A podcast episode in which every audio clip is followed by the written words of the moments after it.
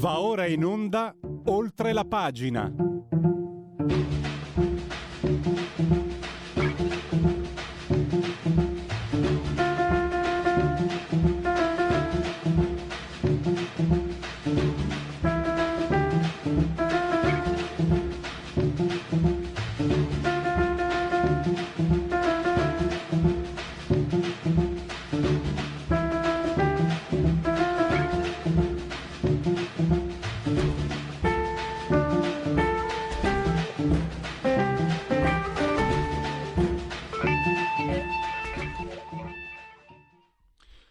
Applausi subito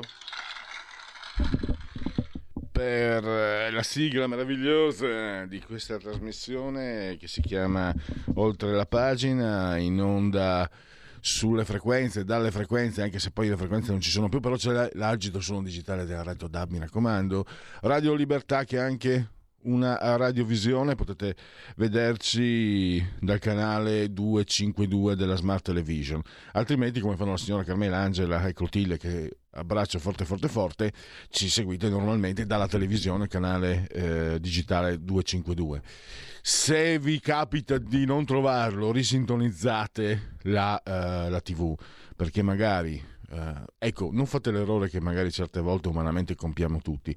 Siccome non lo trovo vuol dire che non funziona. No, c'è perché tantissime persone ci seguono, insomma lo so per certo, eh, da quel canale lì. Poi se avete la smart television, meglio ancora. Se avete anche Alexa, accendi Radio Libertà, potete farlo.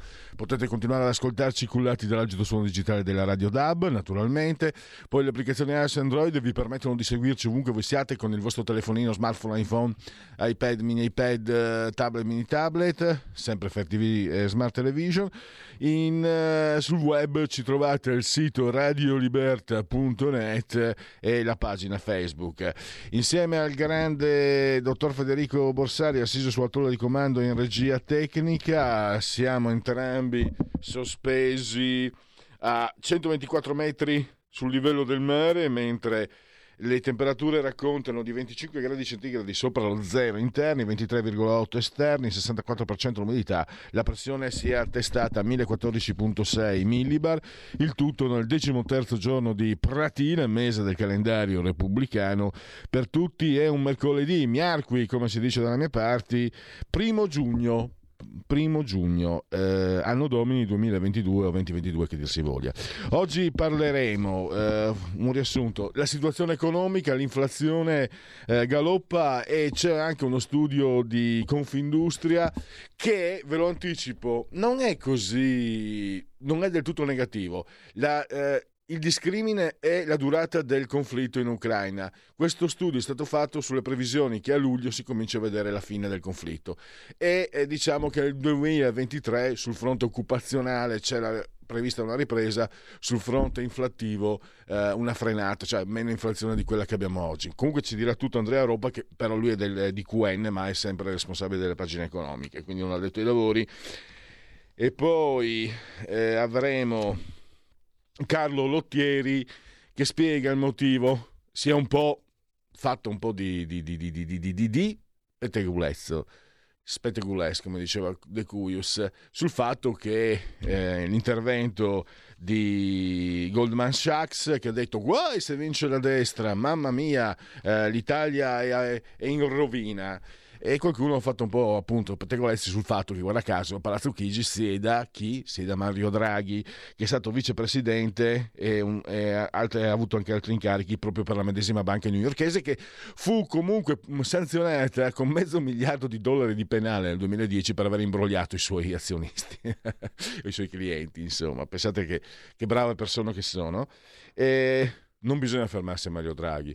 Carlo Lottieri, in un articolo bellissimo, se non l'avete letto recuperatelo sul giornale di ieri, spiega per il modo perfetto, chiaro, nitido, non sono i nomi, non è eh, Salvini, Meloni, eh, Draghi, è eh, il, eh, la struttura dirigista dell'elite, delle classi dirigenti, che predilige ovviamente amministrazioni, governi che eh, favoriscano l'impiego di denaro pubblico Ola. E chi è che fa questo? Naturalmente sono eh, quelli del, del, PD, insomma, dai, è abbastanza chiaro. Qualcuno potrebbe dirci che è meglio così, anzi addirittura meglio per noi che le cose vadano così. Io ho qualche dubbio perché le cose non stanno andando bene, al di là del, del Covid e di tutto il resto. Basta perché adesso siamo in, nel cameo del Friuli, siamo nella capitale isontina, siamo a Gorizia, siamo con Andrea Tomasella che è consigliere comunale che è responsabile dei giovani eh, friulani del Friuli Venezia Giulia della Lega. Benvenuto Andrea, scusa se ti ho fatto aspettare, eh, ben, ben trovato tra noi e grazie per aver accolto il nostro invito. Ciao. Ciao, buongiorno, buongiorno a tutti, sono io a ringraziare voi per l'ospitalità e anzi a complimentarvi già fin da ora per eh, l'ottimo servizio di divulgazione e informazione che fate eh, sicuramente vi fa onore. Permettimi subito di dire responsabili dei giovani del Friuli, Venezia Giulia, perché sennò sì. poi sì. eh, mi dicono che mi son, non è così, allora Friuli Venezia Giulia in maniera tale che eh, riusciamo a comprendere tutte le anime di questa splendida terra. Assolutamente, io infatti nella scaletta ho scritto FVG, insomma, no ma so, vengo da lì, so, so, so, so. Da un tempo addirittura eh, c'era eh, la Lega Nazionale Triestina, quindi eh, quando la Lega appunto ragionava in termini di nazioni.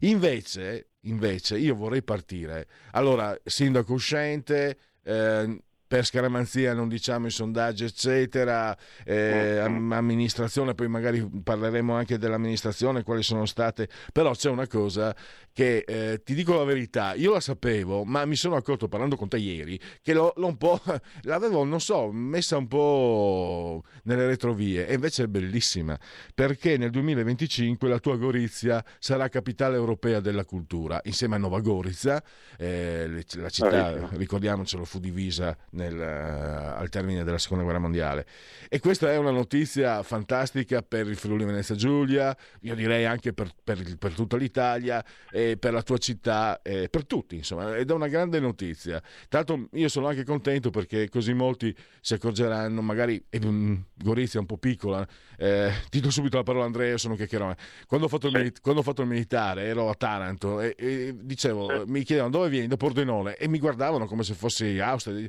Dicevo sì, lassù in alto a destra, ecco Gorizia è ancora un po' più a destra, è, è più, ha più storia di Pordenone, però magari è meno conosciuta di quello che dovrebbe. E così grazie a questo, a questa opportunità fantastica, molti vedranno eh, che cos'è veramente Gorizia.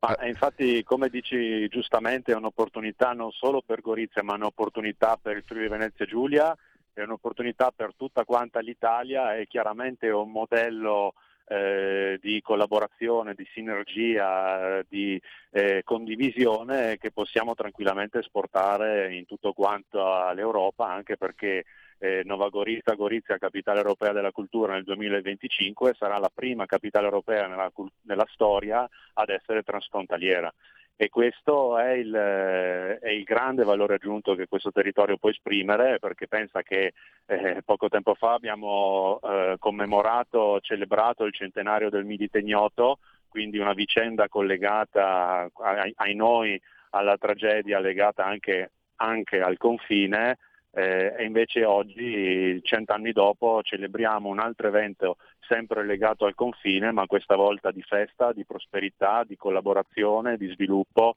e quindi penso che sia uno di quei momenti storici che eh, ci ricorderemo e rimarrà nella storia. Ecco. Andrea, allora eh, restiamo ancora un attimo su questo, perché qui a Milano dicono ehm, sta minga cui man in man, ma dalle nostre parti si dice alza il cul. E, e, esatto. e, la, la, l'amministrazione della quale fai parte ha già, si è già mossa, ho letto il, il palazzetto uh, da 7000 posti, già pre, insomma si sta pre, predisponendo e l'ex mercato coperto da 1800 metri quadri di superficie. Quindi eh, vi, siete, vi, vi state già posso dirlo, cioè, giochi, giochiamo in casa, quindi posso dirlo. Motivo in più sì. per, per, dare continuità all'amministrazione. all'amministrazione esatto, è proprio il termine giusto, dare continuità, nel senso che bisogna chiaramente sempre lavorare pancia a terra, eh, dimostrare con i fatti che si vuole portare avanti un modello di città, di sviluppo, soprattutto che stia attento, secondo me, in maniera eh, duplice, no? da una parte eh, la, l'attenzione alla manutenzione, che so, posso dirti ai tombini, alle strade, alla, al decoro urbano, quindi ci deve essere attenzione per que, quei dettagli che rendono la città più curata più fruibile da parte dei cittadini e dall'altra parte avere anche una visione di sviluppo che porti avanti quei progetti come giustamente hai citato tu, l'Arena Bigot dove noi eh, sempre ricorderemo eh, la grande pallacanestro eh, di Gorizia a giocare derby in Serie A, anche perché Gorizia comunque è una città dalla lunga tradizione cestistica e, e, non, ti, e non, ti, nascondo che comunque il sogno eh, che, che, che, che mai metterò nel cassetto, ma anche perché comunque le braccia ardono ancora forti qua a Gorizia di riportare la pallacanestro, eh, la grande pallacanestro a Gorizia. Questo chiaramente è un sogno, bisognerà lavorare, bisognerà creare le condizioni, però eh, una città come questa ha una tradizione cestistica così, così radicata che sarà impossibile da estirpare. No? E poi sì, hai detto tu chiaramente anche la questione del mercato coperto, dove lì bisognerà trovare una sinergia con i lavoratori in maniera tale da eh, far capire comunque che ci sono grandi eh, opportunità sia per lo sviluppo della città sia per eh, eh, appunto chi opera all'interno del mercato che già ricordiamo comunque è un'eccellenza della nostra città e, e che possiamo ancora di più valorizzare, ma poi ci sono tanti altri temi su cui l'amministrazione comunale comunque in questi cinque anni si è impegnata dimostrando poi, ai noi lo sappiamo, eh, quanto fosse difficile, visto la pandemia, visto adesso anche l'economia di guerra, eh, essere attenti e l'ha dimostrato con i fatti eh, quindi penso appunto che eh, la continuità sia la parola chiave, la continuità della buona amministrazione, del buon senso, dell'essere vicino ai cittadini eh, e questo è secondo me il nostro valore aggiunto. Eh, una piccola digressione, eh, fine anni 70, eh, forse, probabilmente i tuoi genitori erano nati, tu ovviamente no.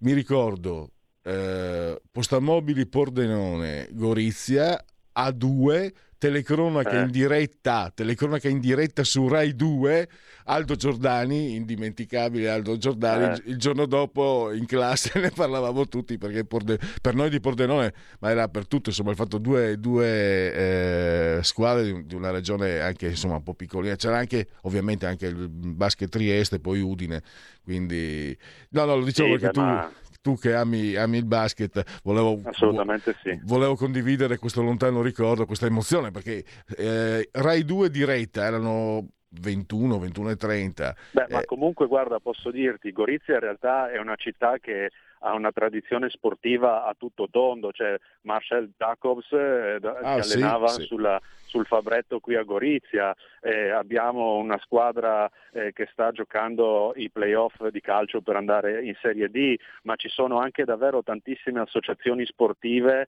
eh, adesso guarda, non faccio nomi per non fare pubblicità, ma per esempio che si occupano nel campo della, della ginnastica, del parkour, che vincono campionati europei, campionati nazionali, eh, quindi veramente è una città che nello sport, ma anche ehm, con successi, dimostra di avere veramente eh, un radicamento e, e grandissima vivacità. Mi, mi, devo fermare altrimenti mi faccio prendere dai ricordi che rammento un torneo regionale di tennis da tavolo da ping pong a, Gori- ecco. a Gorizia eliminato miseramente al primo turno ma incontrai il campione regionale fui sfortunato ero proprio lì ero ecco. piccolissimo e invece eh, Andrea eh, la, la, tua città siete stati anche messi alla prova come tutti per carità eh, da, mm. dal mm. covid però so che eh, c'era anche questa situazione da dover gestire il fatto che le regole eh, italiane non erano le stesse di quelle della Slovenia, quindi di Nova Gorizia e da voi ci sono anche molti lavoratori transfrontalieri. Quindi anche Ma questo allora, magari guarda, ha creato magari qualche disagio in più. Bravissimo, guarda, quella situazione lì è stata l'esemplificazione di quanto le burocrazie nazionali siano distanti dai territori, perché eh, mentre le nostre burocrazie elefantie che erigevano muri sul nostro confine senza parlare con gli enti locali, i nostri sindaci erano, e quella foto rimarrà nella storia, anche quella, erano di, eh, in piazza Transalpina, la nostra piazza che è condivisa fra Italia e Slovenia, a parlare, a portare avanti progetti di cooperazione, di collaborazione transfrontaliera. Allora questo è proprio l'esemplificazione di quanto gli enti locali siano più avanti rispetto alle burocrazie che rallentano e, e, e talvolta eh, anche portano ulteriori difficoltà. Ecco. Quindi bravo, hai fatto esattamente un grandissimo esempio. E, vedi, io faccio questo esempio qua perché noi viviamo su un territorio che magari eh, da Roma non, non, non, conoscono così bene. No? Noi, eh, abbiamo, io eh, vivo in quella che definisco la città centimetro zero dal confine, perché noi davvero con un passo, non con 3 km, 4 km, 10 km, noi con un passo in centro città cambiamo Stato e cambiando Stato cambiano le regole tariffarie, le regole burocratiche, le regole fiscali, eh, le accise, le accise della benzina, le accise della benzina per eh, esempio. Eh, ma guarda, ti, ti, stavo per dire proprio quello, ti faccio un esempio, qui un imprenditore in Italia che viene ad imprendere ha le condizioni come ce le avrebbe a Roma, come ce le avrebbe a Milano, come ce le avrebbe da, insomma, in giro per l'Italia, quindi il 65% di tassa di, di pressione fiscale, una burocrazia che ti, che ti, fa impazzire e dall'altra parte in tre giorni apri una, parte in Slovenia in tre giorni apri una partita IVA, la tassazione al 23%, eh, è tutto quanto più snello e allora capisci che eh, qui si generano delle condizioni di concorrenza che per i nostri sono eh, insostenibili ai noi. E quindi il discorso che hai fatto tu giustamente calza a pennello. Questo è un territorio che ha bisogno di eh, risposte peculiari per eh, le, le, proprie particolarità. Cioè, qui ci sono delle condizioni che hanno bisogno di strumenti fatti ad hoc che già esistono, eh? la zona economica speciale, la zona logistica semplificata, la zona franca, sono tutti quanti strumenti che eh, uni- servono unicamente a rispondere a delle peculiarità che questo territorio transfrontaliero ha e che eh, ai noi se, eh, vengono, se, queste risposte non vengono date è chiaro che poi comportano tutta una serie di difficoltà economiche e di tipo anche sociale perché il lavoro manca, perché c'è una, un'emorragia di liquidità come hai detto tu con i carburanti. Io ti faccio un esempio, fino a che Gori- il territorio comunale di Gorizia, stiamo parlando di una città di 30.000 abitanti, eh, nel 2008 eh, c'era ancora la zona franca, eh, qui si vendevano sul territorio comunale, ribadisco, 22 eh, milioni di litri di carburanti all'anno, è stata chiusa quella zona franca, adesso se si vendono 4 milioni di litri all'anno di carburanti già si stappano bottiglie di champagne e sono 18 milioni di litri di carburanti che ogni anno mancano dal nostro territorio comunale. E sai, se sei in un'altra città dove c'è l'industria, dove c'è magari un porto, dove c'è ehm, che so, tutta una serie di condizioni, ti dico va bene, compensiamo in un altro modo, ma in una città come la nostra, che è, è prettamente eh, ha, una, ha una vocazione differente, un territorio magari più piccino, eh, 18 milioni di litri di carburanti significano 18 milioni di euro a soldoni che mancano in IVA e tasse ogni anno sul territorio senza considerare tutto l'indotto, perché poi la gente, chiaramente le persone non vanno a fare soltanto rifornimento di carburanti oltre il confine, no? oltre il confine poi si fermano, eh, comprano sigarette, vanno a fare la spesa e, e, quindi c'è tutto quanto un indotto e io questa battaglia qui la, la sto portando avanti perché non è un capriccio del nostro territorio che come qualcuno vorrebbe anche dire, ecco, vedi questi qua che vorrebbero la zona franca perché vogliono fare i capricciosi. Non è capricciosi, è semplicemente di prendere atto che ci sono situazioni e condizioni del tutto peculiari rispetto ad altri territori. Ecco, questo è quanto. Eh. E questa è una battaglia che sto portando avanti perché credo che sia determinante per il futuro della città. Sì, anche perché, mm, confermo, vengo da là e quindi so, eh, non, non, proprio come Andrea, ma so anch'io. Eh, voglio dire, Andrea, porto, porto, la mia saggezza.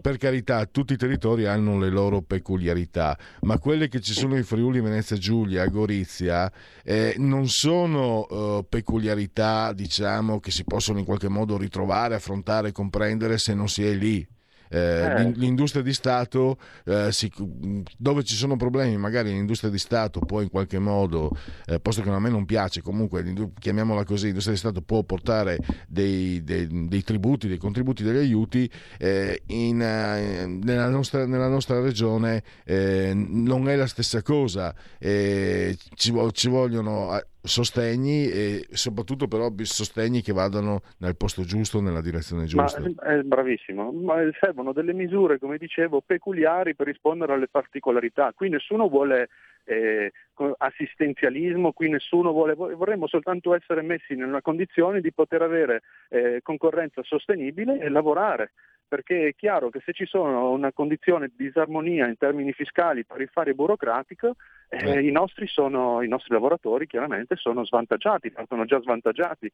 Eh, se riuscissimo a riequilibrare questa situazione eh, è chiaro che ne guadagneremmo tutti, anche perché il discorso che faccio io comunque ci tengo a ribadirlo è comunque sempre in un'ottica di reciproca crescita con gli amici della vicina Slovenia. Cioè, bisogna capire che questo è un territorio che va avanti di pari passo, se cresciamo, se cresciamo da una parte e dall'altra del confine cresciamo insieme, se cresce solo una parte eh, è come un tavolino a cui manca magari una, una, una, una gamba, no? eh, e questo, questo è il discorso.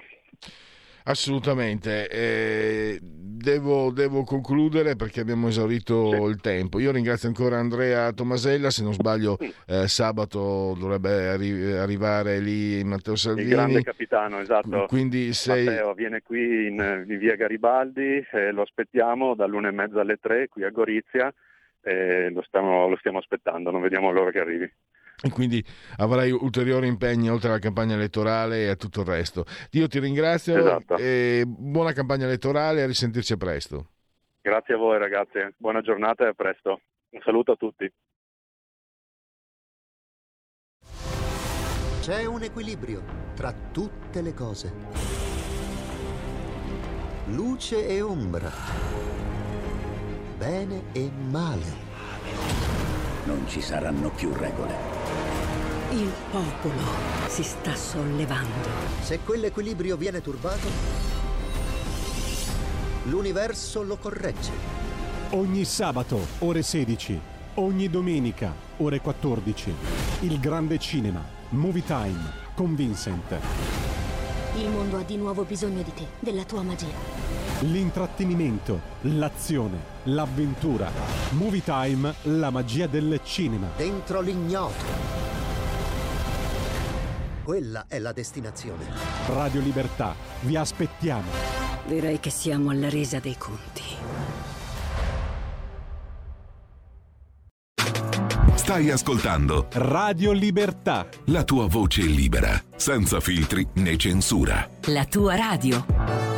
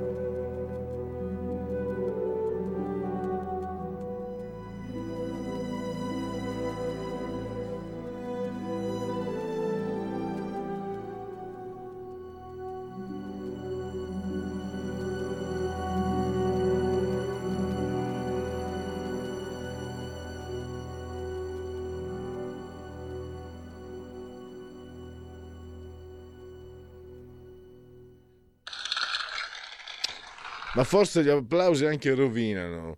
L'atmosfera struggente creata da queste note che provengono dalla colonna sonora del celebre film uh, Dracula di Bram Stoker uh, del grande uh, Francis Ford Coppola.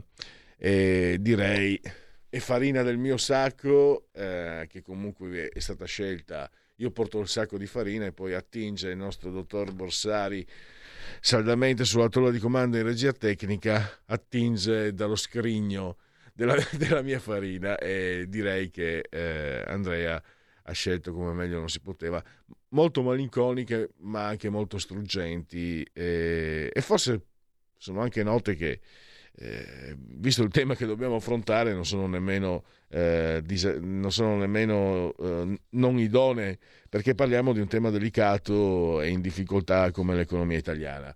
E lo facciamo con eh, Andrea Roba credo sia in collegamento Skype o telefono? Skype, allora lo saluto, ciao Andrea, Quen naturalmente lo ricordo. E grazie perché come sempre ti metti a disposizione degli, dei nostri ascoltatori. Benvenuto. Buongiorno, bentrovati, grazie per l'invito.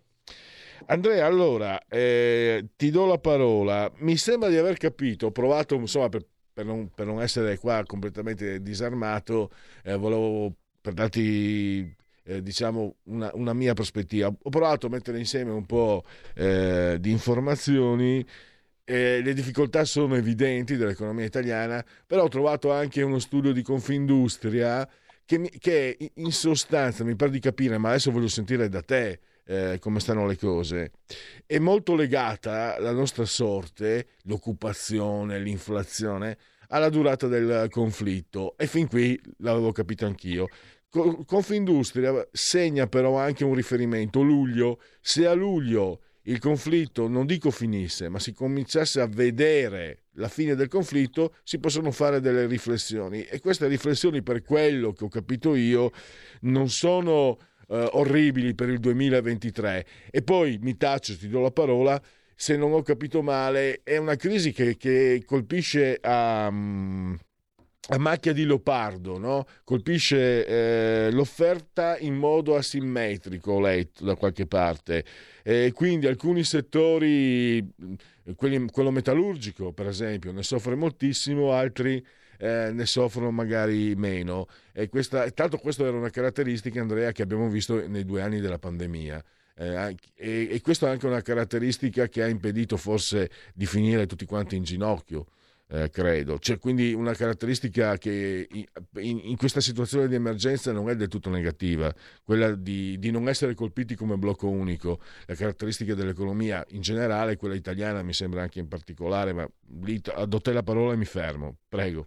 Beh, le caratteristiche, per cominciare dall'ultima cosa che hai detto, la caratteristica dell'economia italiana è sempre stata quella di, di, essere, di, avere una forte manifattura e quindi una buona diversificazione mh, a livello settoriale, quindi va da sé che eh, i settori meno energivori eh, siano in qualche, in, in ogni, per, con ogni evidenza meno colpiti da questa, da questa, crisi, eh, da questa crisi della guerra ucraina, che poi è una crisi che ha causato una crisi dei prezzi delle materie prime, soprattutto per quello che riguarda l'energia, che eh, per alcuni aspetti, eh, i primi che mi vengono in mente sono, che so io, la ceramica, eh, tanto per fare un esempio, eh, è ovvio che pesa molto di più di quanto non possa pesare in altri eh, comparti industriali che magari sono meno energivori, sono magari tecnologicamente più avanzati e quindi eh, probabilmente lo soffrono un pochettino di meno. Ma le notizie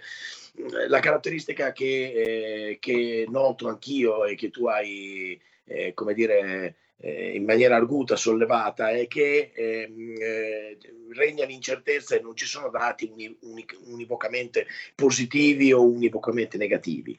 C'è un'alternanza di dati che si possono in qualche modo leggere positivamente o negativamente che ovviamente dipendono anche dalla durata e dalla recrudescenza eventuale di questa guerra eh, eh, che non sappiamo quando vada a finire in qualche modo, ma che sicuramente impatta in maniera devastante eh, sulle, sulle, sulle previsioni congiunturali, sulla congiuntura e anche sulle previsioni congiunturali. Certo, confermo assolutamente che se si dovesse trovare uno spiraglio eh, per porre termine in qualche modo anche provvisoriamente a questa guerra, allora potremo parlare di eh, una previsione economica che riguarda il 2023 certamente di segno molto diverso rispetto a quello eh, che eh, ci è stato anche ultimamente prospettato. Noi eh, prima dello scoppio della guerra e in uscita da questa pandemia avevamo delle previsioni davvero di, cre- di crescita davvero molto sostenute per quello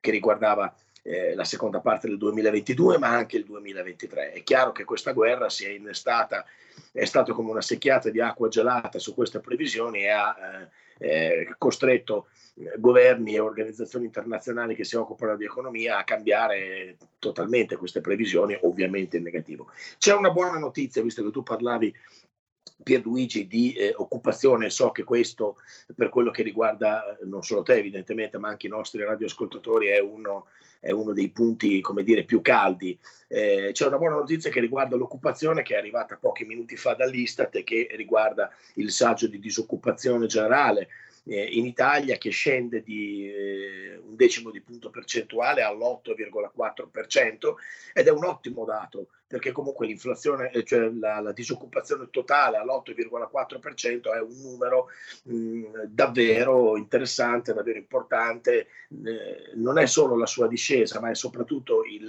la sua consistenza che comunque ci fa ben sperare, ma quello che mi fa ben sperare è un dato dentro a questo dato, che è il dato sulla disoccupazione giovanile, che è, è, si è attestato al 23,8%, che è molto alto, non ci sono discussioni, ma che scende rispetto alle previsioni scorse al mese scorso, scende di 1,4 punti percentuali, quindi la disoccupazione giovanile eh, scende in maniera molto molto molto più eh, rapida e forte e sostenuta di quanto non scenda la disoccupazione generale. E questo va in qualche modo eh, no, ad aiutare una delle ataviche, eh, degli atavici problemi dell'occupazione in Italia, cioè questa, questa inaccettabile disoccupazione giovanile intorno a, al quarto del totale, insomma vicino al 25%. Questo è un dato che nessuna economia occidentale evidentemente evoluta si può permettere che un giovane su quattro sia disoccupato, non è possibile.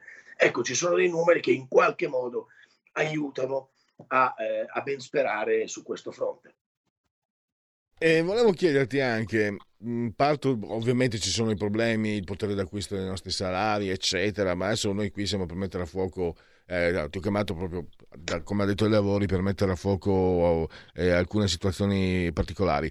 E io però invece ti volevo sottoporti è una, eh, a un mio pensiero, una cosa molto astratta, molto empirica, a livello proprio di sensazione pura. ho l'impressione eh, che, e tra l'altro direi, stiamo un po' attenti a non, a non esagerare, a non ritornare magari a fare il passo del gambero, il cammino del gambero. Comunque le persone eh, si muovono, non vorrei sembrare, tra virgolette, poetico, eh, hanno girato pagina. Cioè proprio eh, si stanno eh, muovendo e comportando come se il Covid non fosse mai esistito. Questo io la intendo come spinta, come eh, fortissima spinta. Io adesso faccio anche interviste se ci sono le elezioni eh, amministrative, quindi sento questa chiaramente eh, e la radio è molto vicina alla Lega, sento comunque eh, i nostri esponenti di solito proprio sono, si caratterizzano per, stare molt, per appartenere molto al territorio, tanto più in uh, situazioni amministrative.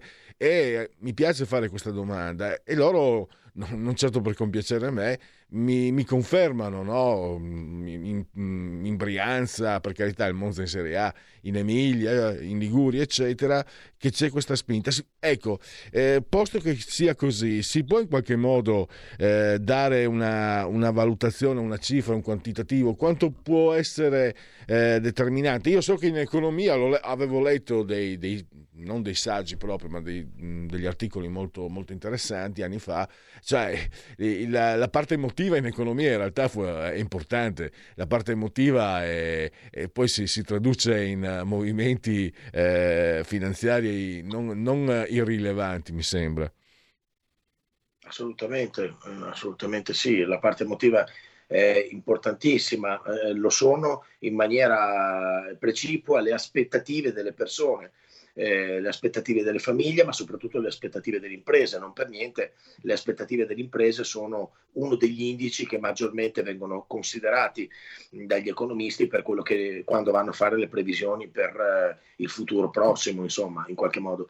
Eh, non c'è dubbio che, eh, che, l'aria che tiri sia eh, un'aria più positiva rispetto a qualche tempo fa, ma eh, lo è in funzione del fatto che pare, pare, almeno dal punto di vista psicologico, che ci siamo tolti di torno la, eh, dalle spalle la scimmia del, eh, del, della pandemia e che in qualche modo, avviandoci verso l'estate, evidentemente questo, questo macigno che ha pesato eh, sulle, sulle persone, sulle famiglie, sulle imprese e sulle economie eh, di tutti i paesi del mondo sostanzialmente nell'ultimo biennio che è stato particolarmente duro e difficile, pare che in qualche modo questo, grave, questo grosso macigno si possa eh, rimuovere. E questo sicuramente dà luogo a delle aspettative da parte delle persone, ma soprattutto da parte delle imprese eh, positive, e così come sono molto positive le previsioni per quello che riguarda eh, uno dei comparti eh, eh, maggiori eh, dell'economia italiana, soprattutto eh, oggi è il primo giugno, quindi eh, siamo anche alla vigilia di un lungo ponte che è il turismo. Eh, il turismo vede dei dati interessanti, vede un chiaro risveglio eh, sia in termini di presenze reali, attuali, basta guardare eh, il numero delle persone che affollano i ristoranti e i, i locali pubblici, sia soprattutto sotto forma di prenotazioni che sono veramente eh, sono numeri davvero interessanti, sono numeri davvero in linea con eh, i periodi migliori pre-Covid sostanzialmente. Quindi questo, tutto questo evidentemente dipende anche dalle aspettative delle persone, perché se le persone non hanno certi tipi di aspettative sicuramente non vanno a pianificare delle vacanze, non vanno a pianificare delle spese, non vanno a pianificare eh, degli impegni economici in qualche modo. Eh, lo si riscontra anche dal, eh, dal, numero dei mutui accesi, ripeto, dalle prenotazioni del turismo e anche da una serie di indici che, eh, come dire, eh, fanno notare, fanno ben sperare in una seconda parte dell'anno che possa in qualche modo eh, essere soddisfacente eh, per tutti.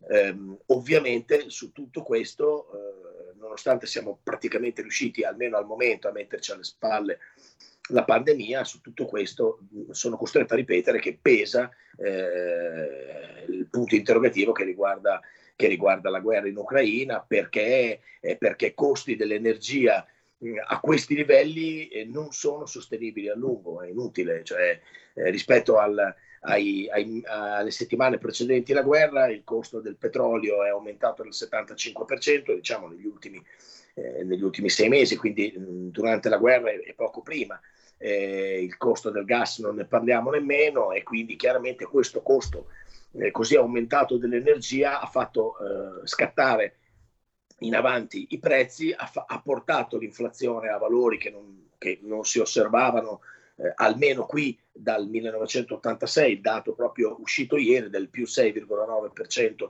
dell'inflazione è un, un dato eh, è un dato che in Italia non si vedeva dal 1986 eh, 86, giusto appunto, eh, ma eh, il dato che, uscito ieri che riguarda l'inflazione europea è altrettanto, anzi ancora più preoccupante, più 8,1%. Ecco, l'inflazione all'8% significa pagare una tassa occulta di quasi un decimo de, su tutti i nostri depositi, per esempio, significa vedere il proprio stipendio eroso eh, di una cifra importante e tutto questo ovviamente, eh, questo, tutto questo ovviamente porta a, a delle sofferenze e a delle difficoltà. Quindi eh, coesistono in qualche modo delle aspettative positive, un'area sicuramente eh, migliore, eh, visto appunto perché pare che la pandemia sia in via di superamento, ma nello stesso tempo delle criticità legate alla guerra, legate al costo dell'energia, che in qualche modo eh, no, eh, rendono eh, la prospettiva non del tutto limpida, insomma, non quella che avremmo voluto. Cioè, il quadro è materie prime alle stelle, quindi difficoltà nella produzione, le famiglie inf- con l'inflazione e l'aumento dei prezzi, perché c'è anche il grano, il problema del grano, eh, non della grana, del grano, quindi eh, grano. Calano, calano, i consumi. Eh, gli stipendi fermi per Luigi, non dimenticarlo, gli stipendi gli fermi. Stipendi fermi. E in questo quadro parliamo del, um, del costo del denaro perché la, la Fed ha ehm, ha alzato il tasso di interesse dello 0,5. Lì negli USA ho letto, beh, lo, tu lo sai sicuramente meglio di me, addirittura si prevede inflazione all'8,5%, quindi proprio a livelli pesantissimi. E volevo chiederti anche il meccanismo del, di alzare il tasso di interesse del denaro, il costo del denaro è fatto proprio per, per frenare l'inflazione. E eh, pensa che negli Stati Uniti un intervento del genere non accadeva dal 2000, quando Alan Grispan era il eh, governatore, no, era il, scusa, il direttore del, della, mm, della Fed. E Joachim Nagel, che il governatore invece della Bundesbank ha fatto sapere che chiederà, ha già chiesto di alzare eh, i tassi di interesse anche in Europa alla BCE, eh, dovrebbe accadere i primi di luglio, eh, si, de- si, sta pensando se sia più opportuno lo 0,5 o lo 0,25. Allora volevo chiederti questo, dunque eh, se si alza il tasso di interesse, il costo del denaro, eh, i titoli di Stato diventano diciamo più, più, eh, più convenienti per chi li compra se si vendono più titoli, guarda, ti faccio proprio un discorso mio, terra terra, se si vendono eh, più titoli di Stato, è vero che lo Stato acquista, però poi deve anche pagare. Infatti avevo letto che anni fa, proprio per, eh, per evitare una situazione eh, troppo sconveniente per gli Stati, il famoso quantitative easing, quantitative easing mi sembra fosse stato adottato. E allora, queste, questa manovra, il fatto stesso che si faccia molta, cioè si vada con i piedi di piombo prima di alzare il costo del denaro, lo si fa come eccezione. Il fatto che venga alla fine si debba arrivare, addivenire a questa scelta, che conseguenze può comportare? Eh, posto che ovviamente bisognerà che chi di dovere si muova con la massima circospezione.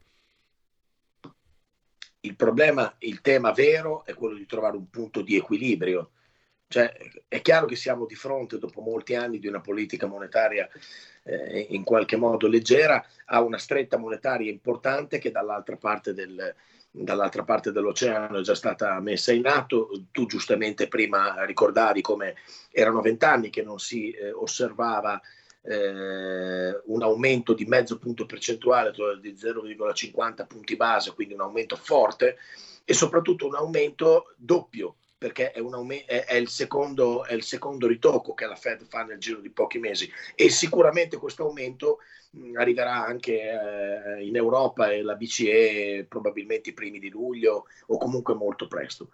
E questo naturalmente in funzione, eh, in funzione anti-inflattiva. È difficile stabilire se questa è una notizia positiva o negativa. Anzitutto dipende da che condizioni eh, ha l'economia quando, quando, una banca centrale fa un intervento eh, di stretta monetaria. Eh, di solito gli interventi di stretta monetaria si fanno appunto per tenere sotto controllo l'inflazione, però dipende se l'inflazione avviene eh, contemporaneamente a un periodo di crescita, e questo è in qualche modo fisiologico, oppure eh, se, l'inf- se, l'inflazione aumenta in periodi di recessione o comunque in periodi in cui l'economia non tira. E questo è il famoso fenomeno della stagflazione. Il fenomeno della stagflazione è quanto di peggio possa capitare a, una, a un'economia, cioè eh, i prezzi che aumentano, quindi eh, il valore d'acquisto di, di, stipendi e salari che si erode in presenza non di, eh, eh di, di una crescita economica, ma di una decrescita economica.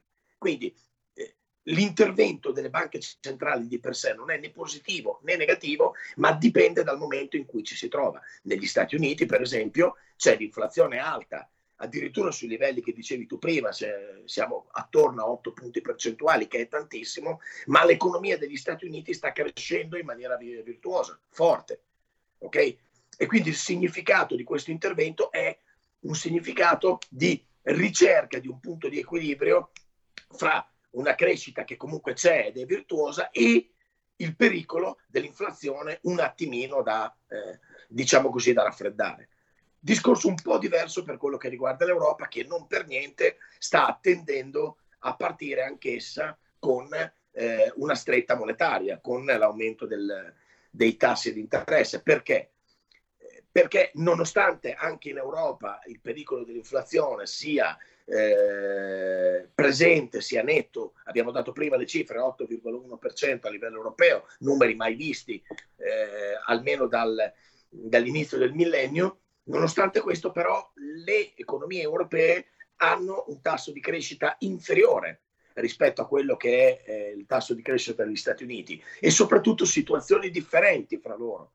Ci sono paesi come la Germania e in qualche modo l'Italia che soffrono di più appunto della, de, della, della crisi russo-ucraina che eh, fanno decisamente più fatica a confermare una crescita che pareva esserci. Quindi l'intervento da parte della BCE, che presumibilmente verrà comunque fatto ai primi di luglio, sarà a mio avviso un, un intervento più leggero, cioè non più di 25 punti base, cioè dello 0,25%, e comunque più lento e più graduale. Si tratta di trovare un punto di equilibrio e questo ovviamente lo devono trovare i banchieri.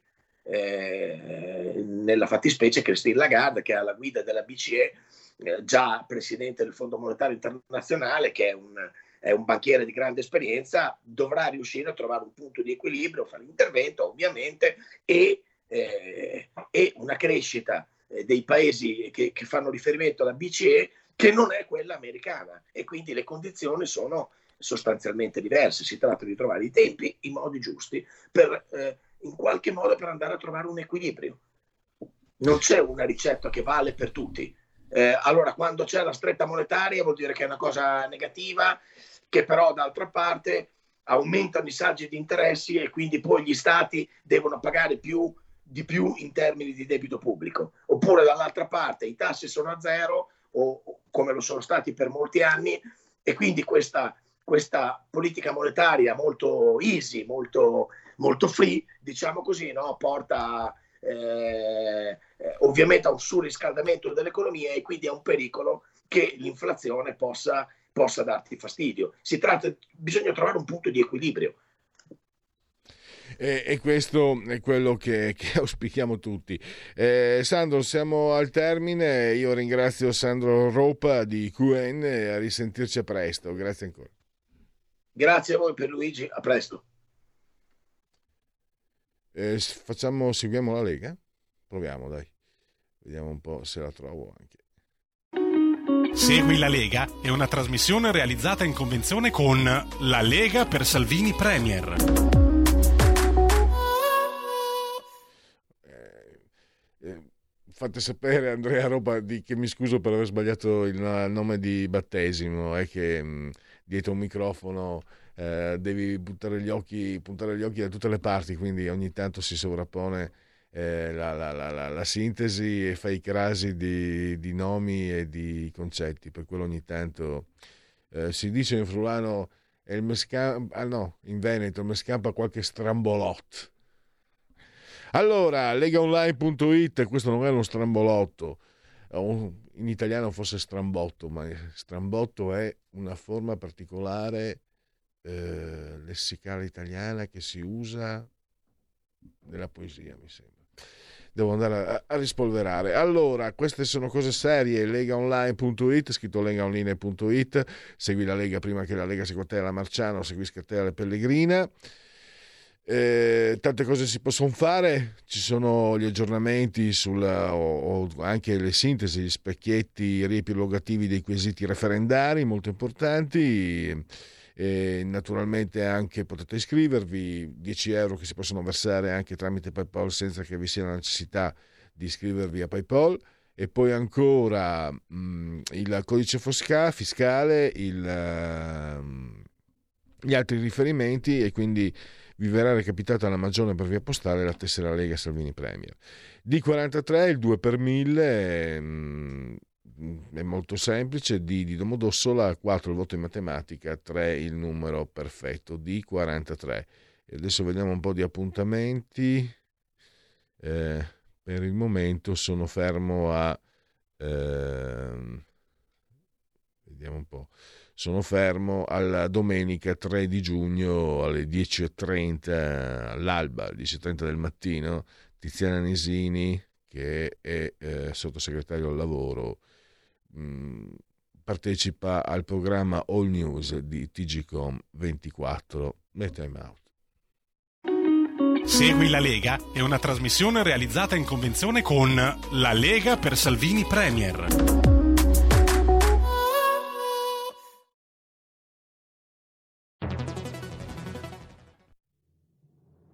Abbiamo deciso nuove assunzioni e tutele legali per le forze dell'ordine. Abbiamo destinato 27 milioni al fondo per l'autismo. Sono le risposte concrete ai problemi degli italiani. Scrivi il codice D43 nella dichiarazione dei redditi. Dona il 2 per 1000 alla Lega. Non ti costa nulla, ma per noi vale molto. Il tuo sostegno vale 2 per 1000. Messaggio autogestito Lega per Salvini Premier. Stai ascoltando Radio Libertà. La tua voce libera, senza filtri né censura. La tua radio.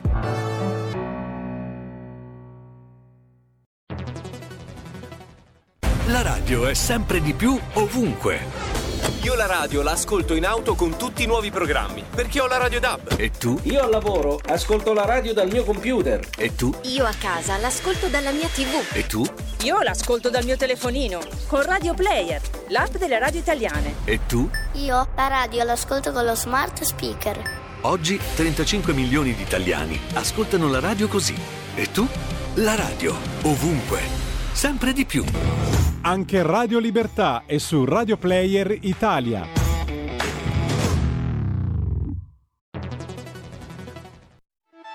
Stai ascoltando Radio Libertà, la tua voce libera, senza filtri né censure, la tua radio.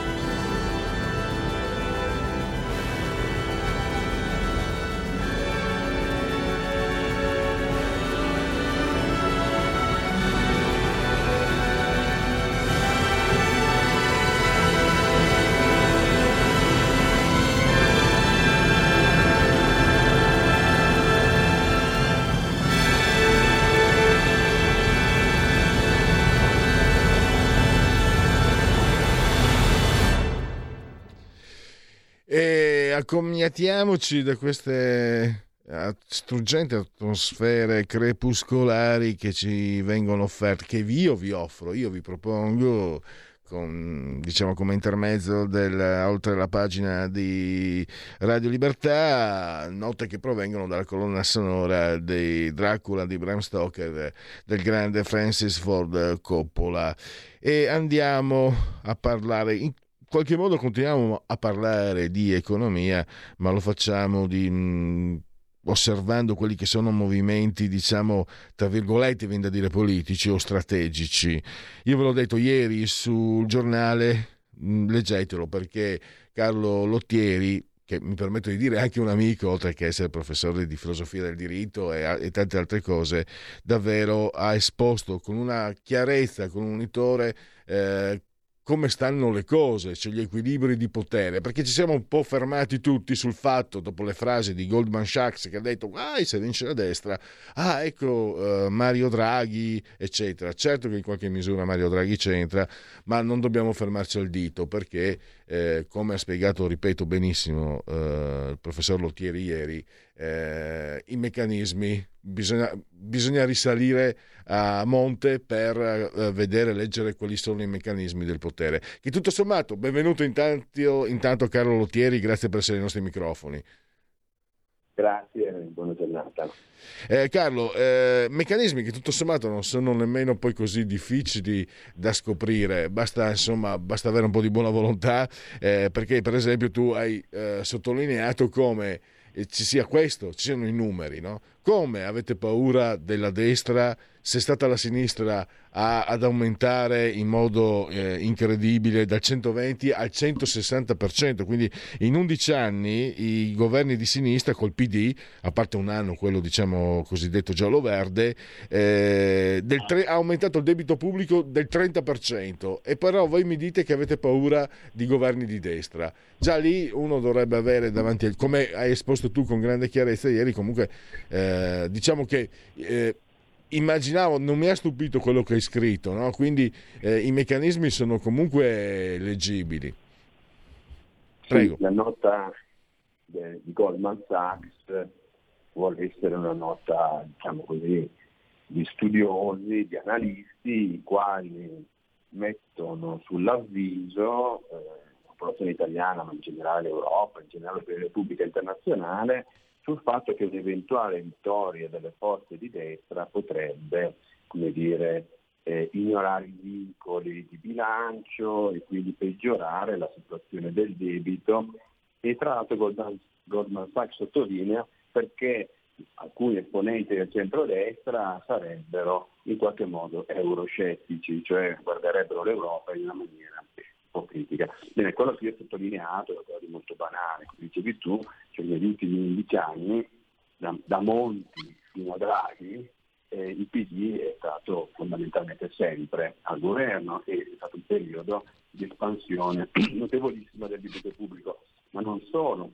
L'Europa che lì viene evocata come, come dire, custode dei conti in ordine e della buona amministrazione, in realtà proprio negli ultimi due anni col PNRR ha dato uno, uno slancio considerevole al debito pubblico, sempre naturalmente sull'onda dell'emergenza, perché le giustificazioni sono sempre eh, facili da trovarsi. Ma là di questo, quello che ho cercato di dire nel testo è che fa un po' sorridere pensare che una grande banca d'affari come Goldman, Goldman Sachs, ma comunque altra in realtà, non sia parte in causa, nel senso che quando abbiamo un'economia globale in cui gli stati svolgono un ruolo così importante tramite il controllo sulle banche centrali, quindi sulla valuta, tramite la spesa pubblica, la tassazione, la regolazione, è ovvio che tutti hanno dire, i loro interessi e se si muovono in un modo o nell'altro, eh, follow the money, segui un po' dove vanno i soldi e forse capirai quali sono le ragioni. Ecco, quindi Goldman Sachs può dire quello che vuole, naturalmente, ha i suoi interessi, i suoi rapporti interpersonali, eh, i suoi progetti, e noi dobbiamo però guardare tutto questo con grande cautela e sapendo che dietro ci sono ben precise corposi interessi. Cioè, eh, sintetizzando, eh, Carlo, eh, direi no, che com- prendo spunto dal tuo articolo ovviamente, che ci sono queste elite che, predili- che hanno una cultura dirigista e che, preve- e che prediligono e sostengono governi che eh, adottano sempre come indirizzo di politica economica la spesa pubblica e naturalmente non lo fanno per simpatia ma lo fanno per eh, convenienza. Eh, guarda caso in Italia il partito della spesa pubblica ed è sempre stato insomma così è il PD, anche se non sono magari il PD. E quindi questo in sintesi è, il, è un quadro però Carlo che, eh, che tutto sommato è tale da tanti anni, non si, non si riesce comunque a venirne fuori eh, in qualche misura. Ci sono eh, i pensatori, mi permetto di, di dire così, no? come te, che scrivono editoriali eh, molto, molto, molto, importanti, che indicano magari quali sono le, le, le strutture di riferimento anche. No? Io mi ricordo quanti articoli hai scritto sul fatto che fosse necessario defiscalizzare il Sud per poterlo recuperare economicamente. E, e, tanto, e, e non tu da solo, altri autorevoli osservatori eh, hanno questo tipo di pensiero, ma non si adotta. Cioè ci sono troppi interessi, gli interessi in gioco eh, fanno un muro di gomma insormontabile. Allora, gli interessi sono una parte importante, come dicevi, che io ho sottolineato prima. Poi c'è un'altra cosa, cioè c'è una solidarietà eh, culturale, diciamo così, ideologica, eh, direi, tra le elite in senso lato a livello globale. Eh, e quando dico elite intendo dire la classe politica, l'alta burocrazia che spesso conta molto di più eh, del, del peone eletto qualche anno, un decitorio, ragioniere dello Stato, insomma un peso molto superiore naturalmente di qualunque piccolo deputato, ma oltre alla burocrazia, all'alta burocrazia e alla politica, poi naturalmente ci sono le grandi imprese, la finanza, gli intellettuali, i media, e naturalmente ci sono enormi intrecci tra i media intellettuali, le imprese, e la cultura, diciamo, che unifica queste persone fa sì che non c'è bisogno di un grande progetto, di un grande complotto, questi si muovono, come dire, eh, automaticamente, come dire, spontaneamente in una certa direzione.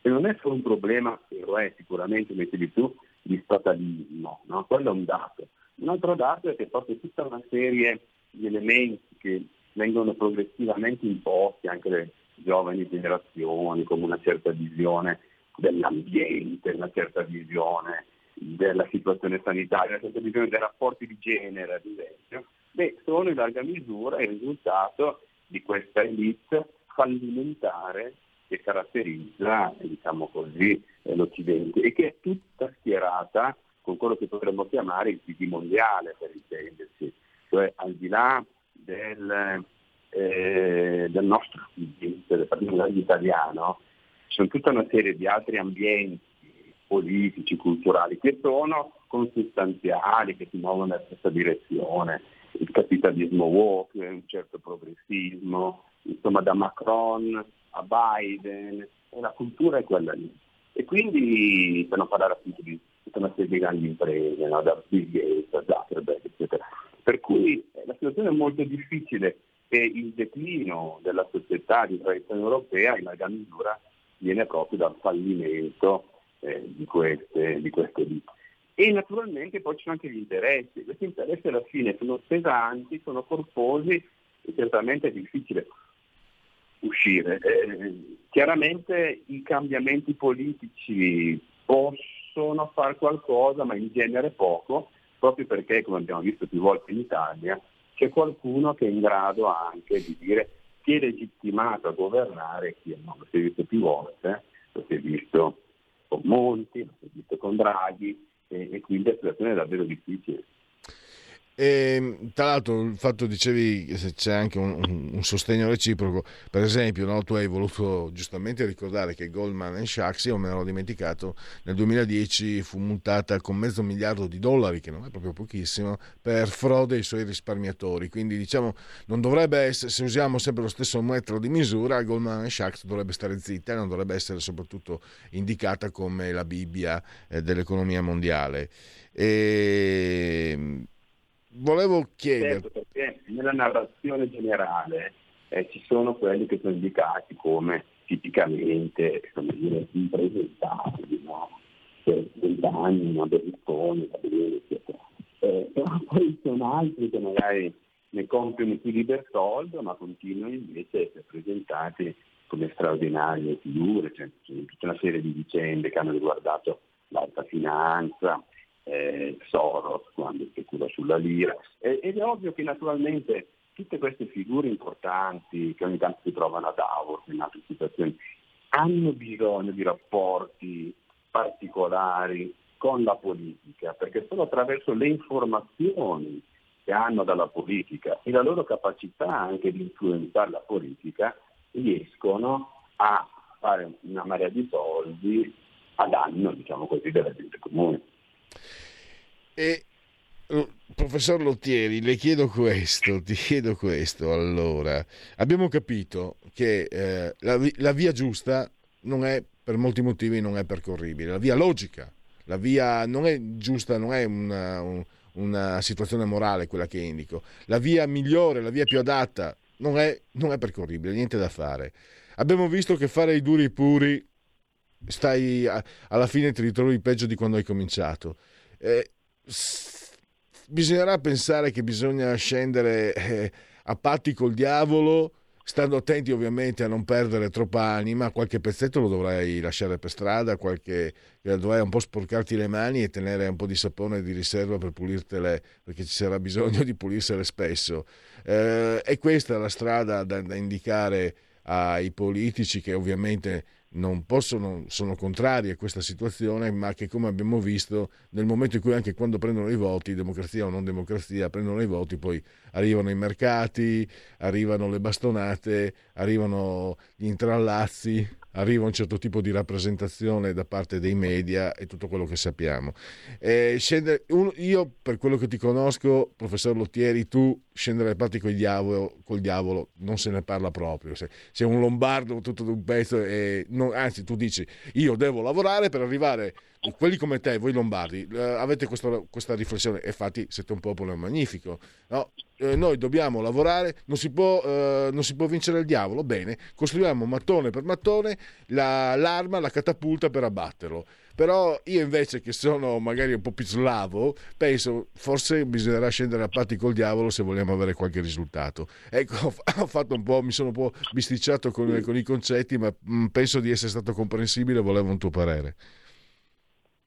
La politica è sempre un universo per forza di cose, di compromessi, sia nei casi eh, più importanti, penso adesso ad esempio alla questione russo-ucraina, c'è la necessità di arrivare a un compromesso, sarà un compromesso ingiusto per forza di cose, ma porrà fine alla guerra, porrà fine all'uccisione di persone e quindi sarà comunque un male minore. Però il problema vero è che c'è bisogno di una società civile, cioè di una società forte che abbia dei principi, perché il guaio vero perché gli aspetti è proprio lì. Noi abbiamo a che fare in generale in Occidente, con delle eccezioni naturalmente, ma in particolare in Italia, con una società debolissima, per cui eh, il potere può fare qualunque cosa e prova dire, a eh, ampliare questo potere, eh, non trova alcuna resistenza e quindi continua.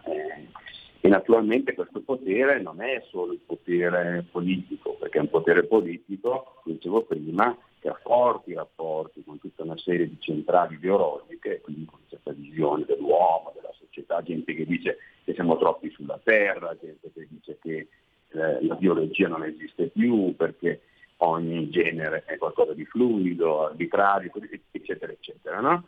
E poi con tutta una serie naturalmente di interessi economici che si intrecciano. Quindi Allora, o abbiamo una società forte di persone che rivendicano il loro diritto di vivere come vogliono, il loro diritto a disporre del frutto del proprio lavoro, la loro libertà di espressione contro ogni forma di censura, oppure tutti i discorsi che possiamo fare sulla poesia e compromessi valgono poco, perché quando anche si fa un compromesso dipende da che punto si parte e da che posizione di forza si muove.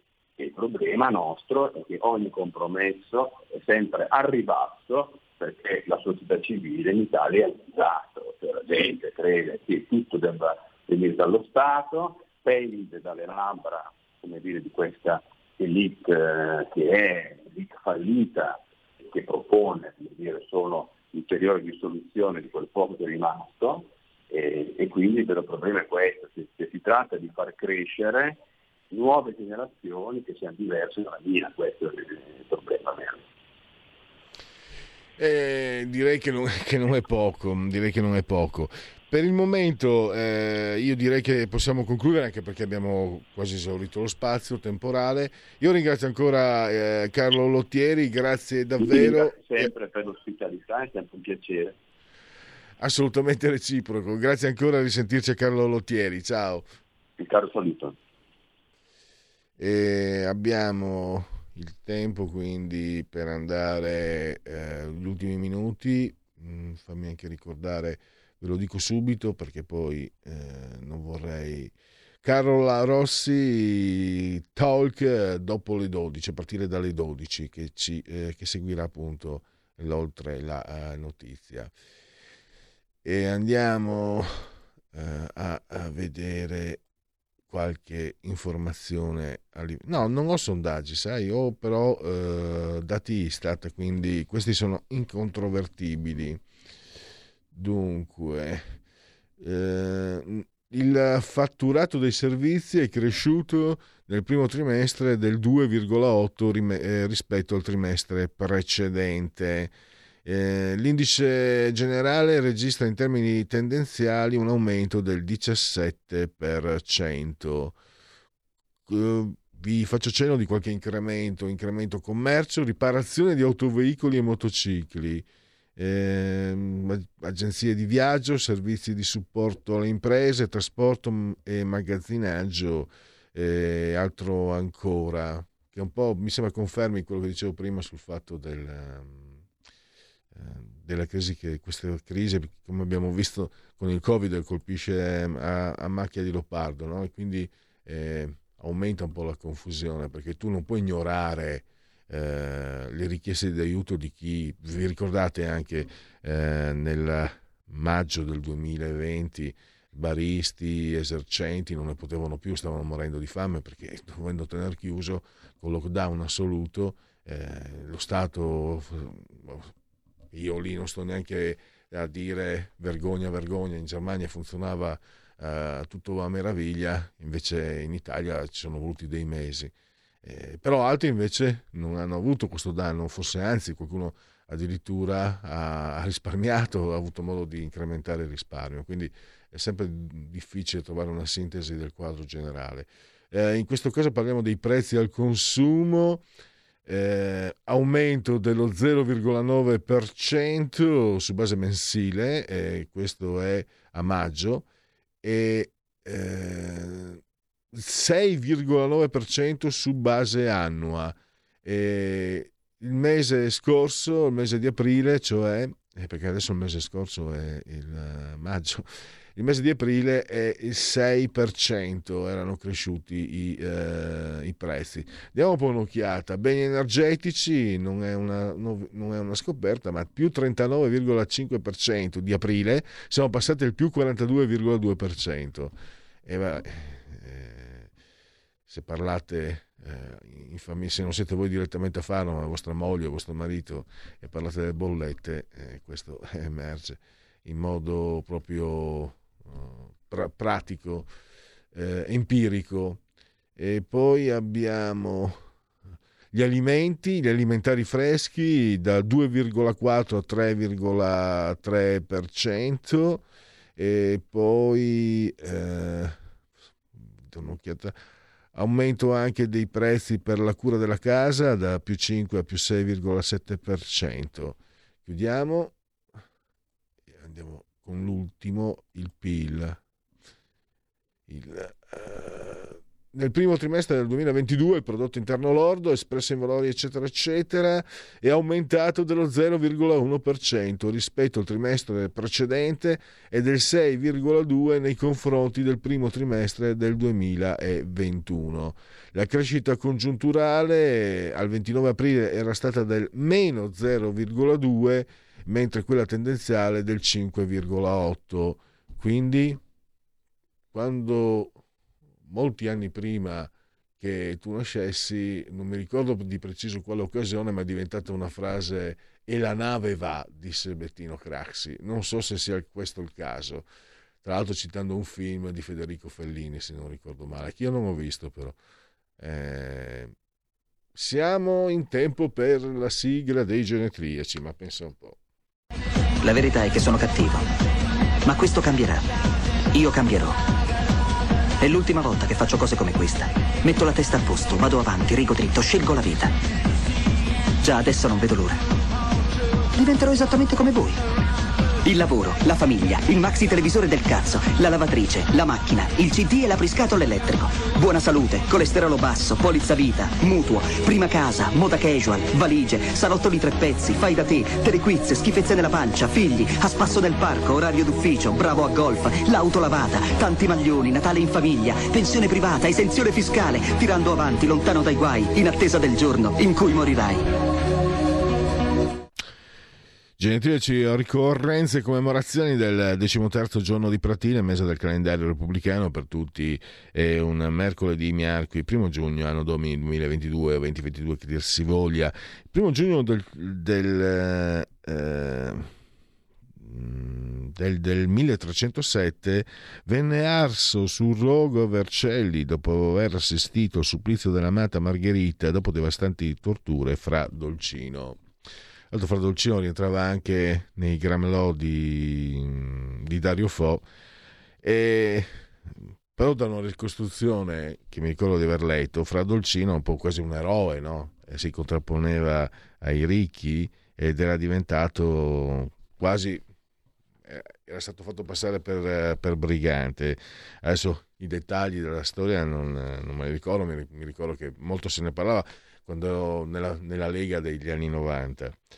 Però ricordo questo, eh, a un certo punto eh, le, le, guardie, l'esercito, insomma, i birri assediano eh, fra Dolcino e i suoi accoliti e tu leggi che eh, stavano morendo di fame e che ogni tanto riuscivano ad accaparrarsi qualcosa scendendo di notte, notte tempo di nascosto nel, nel paese. Io ho pensato, aspetta un attimo, non è che i contadini morivano di fame, non è che ne avessero anche per i, cosiddetti briganti che poi non erano briganti.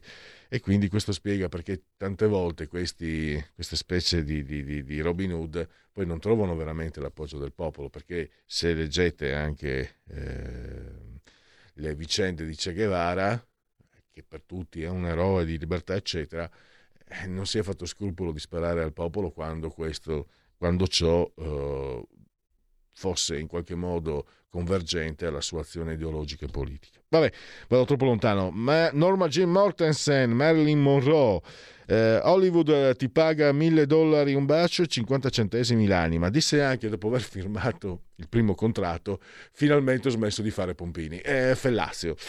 Pare che l'abbia detto eh, sul serio. Un grandissimo attore come Morgan Freeman. Eh, 5 eh, nomination, un Oscar, un Furlan a Bologna, Ezio Pascutti, scomparso qualche anno fa, un grande giocatore del Bologna negli anni 60, nel ghetto Alberto Radius, i coccodrilli bianchi, Orietta Galimberti da Reggio Emilia, Orietta Berti, i Naziskin, Gustavo Zagrebelski, la democrazia è forse la sola possibilità di creare momenti non eroici di distruzione delle oligarchie il ciclista da eh, Caldogno, Vicenza, Marino Basso, campione del mondo del 72, Brian Cox, che è stato il primo Hannibal nel Manhunter, frammenti di un omicidio, eh, un altro attore grande, Jonathan Price, Brasil, una nomination, zero Oscar, in entrambi i film, Brian Cox e Brasil, eh, Kim Grest c'era l'attrice, Ron Wood uh, dei Rolling Stones, eh, Giancarlo Dotto che era grandissima pena, scrive mi sembra sul Corriere ma dello sport, ma è veramente fantastico.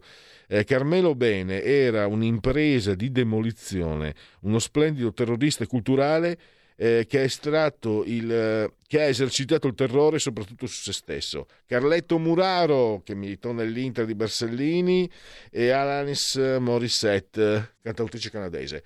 Grazie al dottor Federico Borsari, assiso solamente sull'autore di regia in sull'autore di comando di regia tecnica. Grazie a voi per aver scelto anche oggi oltre la pagina di Radio Libertà. Ciao a tutti.